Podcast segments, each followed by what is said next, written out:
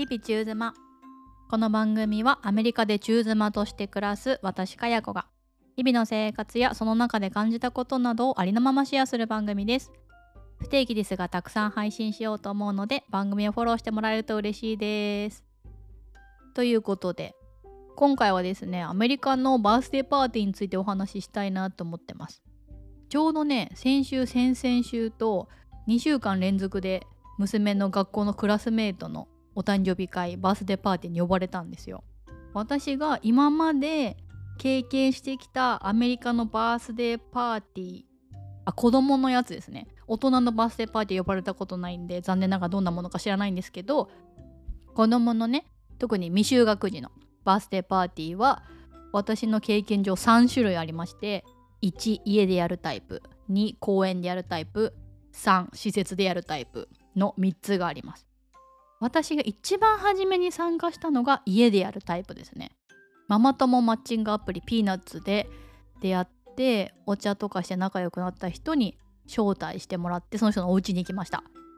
それはね、お家の庭でやってて、めっちゃ広い庭で、そこに机と椅子をごろくセットぐらい並べて、でタコスパーティーしてました。もうお家の人がタコスをどんどんどんどん焼いていって、セルフサービスでもらっていって、飲み物とかもいっぱいあってみたいな感じで、庭に子供たち用に空気で膨らます巨大な遊具の滑り台とトランポリンみたいなのが合体したやつ、多分日本にもなんかイベントとかでありますよね。めっちゃくちゃ大きい、公園の遊具よりなんならでかいみたいなやつが置いてあって、あれってね、ずっと空気入れ続けないといけないから電気代やばそうだなといつも見てて思ってます。でその友達が言うには、夏にああいう空気で膨らます遊具をパーティーで使う人は水を流してプールみたいにして遊んだりもするらしくて、水道代もやばいですよね。だから家でやるのもなかなか安く済ませるわけでもないんだななんて思ってました。ちなみに私の友達は家でやるタイプのバースデーパーティーに何度か参加してて、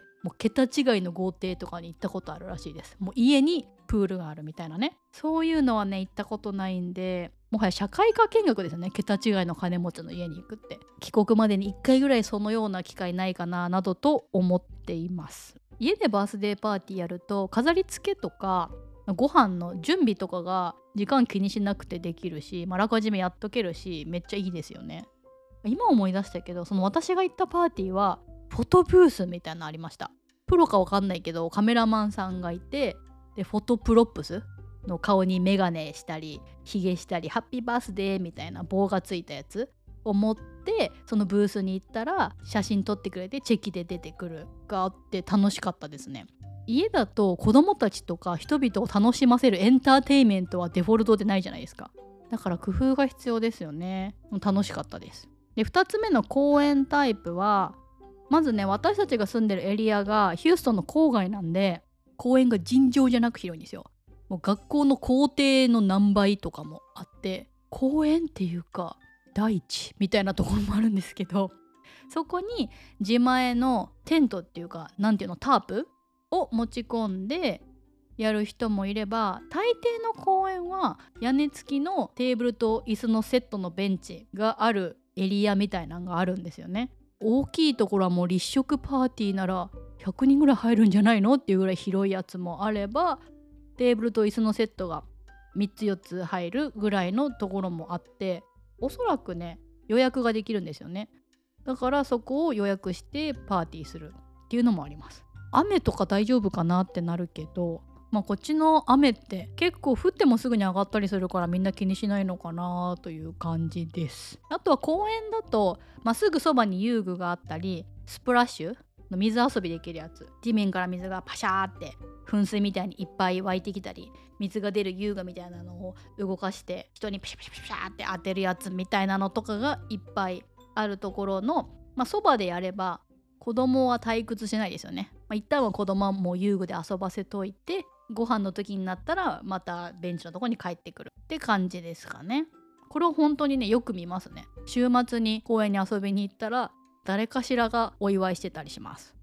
でみっつめの施設タイプは、子供の室内遊び場でパーティーをするってやつ。日本で言うとボーネルンドみたいな感じですかね。入場にお金払って中に入るともうそこが全部子供の遊び場になってて、巨大な滑り台とかジャングルジムとかトランポリンとかいろんなものがあって、別にパーティーじゃなくても普通に遊びに来るんだけど、そこでパーティーもできるっていうプランがあるんですよね。もうそういうね、室内遊び場は決まってバースデースペースがあります。もうどでかい遊具の横に半個室みたいな、まあ、ただ低い壁で仕切られたオープンスペースが並んでて、なんなら仕切られてなくてただ長机と椅子が並んでるみたいなのもあるんですけど、そこを予約しておいてお祝いすると、まあ、誰々の誕生日パーティーは何月何日の何時からこのプレイスペースでって決まってたら、そこに行って、で招待された子供と親の入場料金はもう招待した側持ちなんですよ。本来は入場料を結構払わないといけないのを、招待された側もタダで入れて、基本は中で遊びまくって、はい、今からバースデーソング歌うよとか、はい、今から歓談タイム始まるよって感じで呼び出されて、個々のパーティースペースに入っておめでとうってやって、ケーキとか食べたらまた三々午後に遊具の方に行って楽しむみたいな感じですね。まあ、それが私が経験したバースデーパーティーさんタイプ、家、公園、施設なんですけど、このにしゅうかんで参加したパーティーは先々週が施設タイプ、先週が公園タイプでした。施設タイプの方がね、割と最近できた新しい施設みたいですんごかったです。何がすんごかったかっていうと、まあ広いのはね、アメリカのそういうプレイグラウンドどこも広いんですけど、 ななはち 種類ぐらいの滑り台があるんですよ。で滑り台は滑り台なんですけど、めちゃくちゃ高くてめちゃくちゃ長いんで、どっちかっていうと屋外のプールのウォータースライダーの方がぴったりかも。階段を何段も何段もよいしょよいしょよいしょよいしょ高いとこまで上がっていって、でそっからビューンってまっすぐすごい角度で落ちてくるやつもあれば、ぐるんぐるん回りながら落ちてくるやつもあれば、まあ、さんだんかいみたいに落ちるやつもあれば、いろんな種類の滑り台があって、しかもそれ普通に滑るんじゃなくて、長いマットが折りたたんでね、あらゆるとこに置いてあって、そのマットに持ち手がついてるんですよ。そのマットに腹ばいになって乗っかって、端っこについてる手すりを持ってシューって頭から滑っていくんですよ。めっちゃ怖いと思って大人がやるとね、体重で加速がやばいんで、なんかビューンみたいなスピードで降りてる大人がいて、私ちょっとようやらんわみたいな。滑り台の降りた先にね、やっぱみんなピューンって飛び出すんで、もちろんクッションがたくさん引いてあって、子供たちはそのクッションに止まるんですけど、見てたら大人ははみ出してる人とかいて、滑ってくる勢いがすごいから、えこれ大丈夫なんて思ったんですけど、みんな楽しんでやってました。そういうスペースだって初めて行ったから知らなくて、行って私も夫も娘も圧倒されて、で呼んでくれたクラスメートの女の子はそこがすごい好きみたいで、うちの娘が来たって気づいたら一緒に行こうって言って、ここにマットがあるからって教えてくれて、ふたりで登っていったんですけど、なんか娘はね、まだ何が何だか分かってないわけですよ。怖さをね、まだ想像しきれてないんですよね。いざ娘が一番上まで行った時のなんか絶望の表情、たっかーみたいなあれ何メートルぐらいなんだろう、分かんないけどビルのにかいぐらいありそう、さんがいかな。でしかもいくつかまああるわけですよ、その滑り台がね。でも直角行みたいなやつもあれば、さっきのさん段みたいなやつもあって、ぐるぐる回るやつがまたあんまり鋭角じゃないんで、長いけど怖くないかなと思ってて、娘のクラスメートごさいのお誕生日なんで、そのぐるぐる回るあんまり怖くないやつに乗るのかなと思ってたんですよ。そしたらどんどんどんどん登っていって、で登った先で、まあ、右に行ったらぐるぐるの方で、左に行ったらちょっと鋭角なやつなんですよ。で左に行って、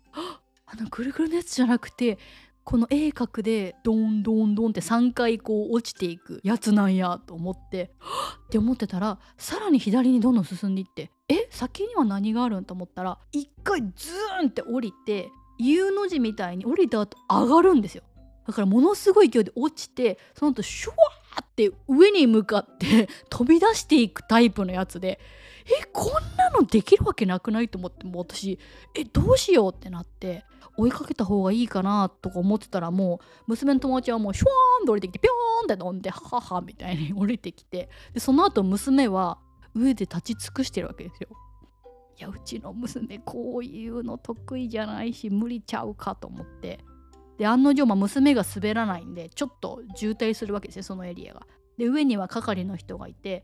おそらく係の人が促したかなんかで娘降りてきたんですけど、もうそのマットをしっかり持っとかないとマットだけいっちゃったりとか、なんか娘がコロコロコロコロってなんか手離して転がっちゃったりとかしたらどうしようと思って、もうなんか口から心臓飛び出そうではーってなったんですけど、無事娘はちゃんと持っててピョーンって飛び上がって、でものすごい分厚いマットのにボワンボワンってなって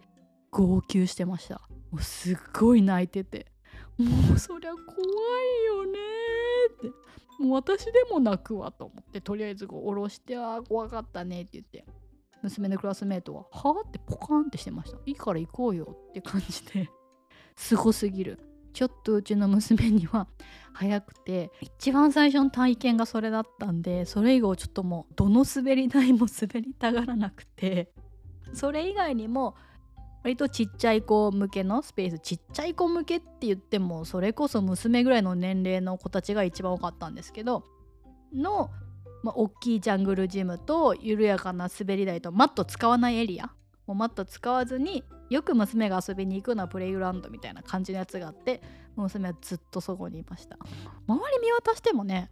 よんさいとかごさいで滑ってる子いなくて、結構大きい子だったんですよ。だから娘のクラスメートがめちゃめちゃ勇敢だったんだなと、まあ後からお父さんと話したら、休日とかもチャリに乗ってグワングワンなんかアップダウンのあるトレイルとかを自転車で補助輪もなく乗り回してるらしいんで、勇敢な女の子だなと思ったという感じでした。でね、その女の子が招待状をまずもらうわけですよ、誕生日パーティーって。で招待状に書いてあることとしては、まあ、誰々の誕生日パーティーがどこどこで何月何日何時からありますと、参加できる人はこの電話番号まで連絡してねみたいな風に書いてあるんです。でその女の子の招待状がピーチだったんです。マリオのピーチ姫がいっぱい書いてあって、えってことはスーパーマリオ好きなのかな、ピーチが好きなのかなと思って、ピーチのおもちゃをプレゼントにしたいなと思ったんですけど、まあんまりないじゃないですか。言ったらフィギュアとかぐらい、まあ、フィギュアの種類もね、まあ、車に乗ってるやつとかちょっと大きいやつとかちっちゃいやつとかしかないから、かぶってもあれだしなと思って全然違うのにしたんですけど、いざバースデーパーティーに行ったらおっきな四角いね誕生日ケーキにお父さんがせっせとマリオのキャラクターのちっちゃいフィギュアを並べてて、マリオ、ルイージ、ヨッシー、キノピオ、ピーチ、ドンキー並べてて、でそれをその子めっちゃ嬉しそうに眺めてて、あーやっぱマリオめっちゃファンだったんだ、マリオにすればよかったと思いました。もうこのプレゼント悩む問題めっちゃあるんで、でこっちではね、誕生日プレゼントってプレゼントを買ったお店にギフトレシートが欲しいって言ったら値段が書いてないレシートを発行してくれるんですよ。プレゼントをもらった側は万が一気に入らなかったら、そのレシートをお店に持っていけばその金額分全然別のものを買えるんですよ。だからまあね、別に外したってすっごい迷惑とかになるわけじゃないんだけど、でもまあ一発で当てたいよねって思ってるから、この子何が好きなのかなって招待されるたびに思うんですけど、娘に聞いても別に分かんないみたいなこと言うから、あーピーチのもの買っとけばよかったと思いました。というのが先々週の施設タイプのパーティーで、先週ついこの間行ったパーティーは公園タイプでした。めちゃくちゃ広い公園のパビリオンを予約していて、まあ、すぐそばには遊具があって、で今回のパーティーはあポケモン好きなんだなって、パビリオンに向かって駐車場から歩いていく時から、もうモンスターボールの柄の旗が飾ってあって、ポケモンだったんだって思いました。これもね、プレゼント別にポケモン関連にしなかったんで、く知ってればと思ったんですけど、で今回のこの公演タイプの誕生日パーティーが今まで招待された中では一番あっさりタイプでした。朝のじゅうじはんからで、でドーナツとコーヒーとジュースは用意してるよっていうのは事前に聞いてて、ドーナツもねピカチュウの柄と人影と、あとモンスターボールの柄のやつがいっぱいあって、でそれをもらって、子供たちにはジュースがあって、ピカチュウとモンスターボールの柄の三角の頭につけるザ・パーティーみたいな帽子配ってて、みんなでそれつけて、でももうそれだけしばらくご歓談くださいって感じでご歓談して、みんな遊具で遊んで、で少し経ったらみんな集まれってして、主役の男の子が一段高いところに立って、その子はよんさいの誕生日だったんですけど、ドーナツによんって書いたろうそくやって、ハッピーバースデーでみんなで歌って、でろうそくがふって消して、よしみんな待ってただろうこれだみたいな感じでピニャータが現れるんですよ。ピニャータがピニャータ知ってますか皆さん。紙でね作ったくす玉みたいな感じなんですけど、どのぐらいの大きさかな、ほんと物によるんですけどいちメートルぐらい縦横。その時はモンスターボールの形をした箱で、まあ、飾り付けられてて、それをね上から吊るして、でみんなねバットとかでボコボコに殴るんですよ。で殴って、その紙のボックスが破れたら中からキャンディーとかお菓子がザーって出てきて、でそれを子供たちがブワーって取りに行くっていうのがピニャータの一連の流れです。さっき最初に話した家でやるタイプの誕生日会でもこれやってました。でその時はなんかもうみんなでやたらめったに叩きまくるみたいな感じだったんですけど、今回のパーティーではバットがいっぽんあって、子どもたちが一列に並んで順番順番にパコンパコンって叩いていくという運用でしたね。でやりたい子はもう何回も並んで、うちの娘はやるっつっても固くなにやらないってずっと見てました。でこれがね意外と全然割れないのよ。まあ、子供の力っていうこともあるけど、もうなんかに周したんじゃない、全員はそろそろいいんじゃないみたいな雰囲気になってきたところで、じゃあもうすぐなんでって言って、主役のこのお父さんがポカーンって にさん 回叩いて、穴が開いてザーッとお菓子やちっちゃいおもちゃが出てきたところにみんなうわーって言って、ピニャータが何か分かってる子はもうすごいんですよ。割れるやいいね、もうダッシュで向かって少しでも多く取ろうって感じなんですけど、ピニャータが何か分かってないうちの娘とかはーってポカーンってしてて、私がもうちょっと行って行って取り取りとかって言って、で娘もははははってなんか促されるままに取りに行ってたんですけど、私の左右に座ってた同じく学校のクラスメートの子たちふたりとも男の子なんですけど、ひとりはお母さんと一緒にチャレンジするも人が多すぎるし、もみくちゃになってもう号泣しながら帰ってきて。なんか痛かったのって言ったら、いやなんか怖かったみたいって言ってて、招待客も多かったんでねにじゅう、さんじゅうにんはいたと思うんですけど、でもう一人の男の子はあんなに人がいるのに行きたくないみたいな、もう行くのすら嫌だって、いやいや行きなよ行きなよって一緒に来たおばあちゃんに言われてたけど、もうやだ行かないって言って、結局一個もなかったってすごいしょんぼりしてて楽しいはずのイベントなんですけど、ちょっとこう胆力のある子向けだなっていう感じですねでそのもうそもそも行かなかったっていうこのおばあちゃんおばあちゃんはガテマラ出身みたいで、だ母語がスパニッシュですね、スペイン語の方で、ガテマラではこのピニャータは伝統行事で絶対やるんだと、この子の一緒に来た孫のね誕生日にもやったんだよって写真見せてくれて、でその写真に写ってるピニャータがさっき私いちメートルぐらいのモンスターボールって言ったじゃないですか、もうその男の子の身長と変わらないぐらい巨大な恐竜で、えこんなの何百回叩いても割れなくないみたいな感じなんですよ。他のママも見て、えこれは大きすぎないって言ってたから、やっぱ大きすぎるんだと思うんですけど、まあ、ガテマラではそれが普通だとおっしゃっておりました。でね誕生日パーティーって大抵、まあ、流れが決まってて、集まります、提供されたご飯食べます、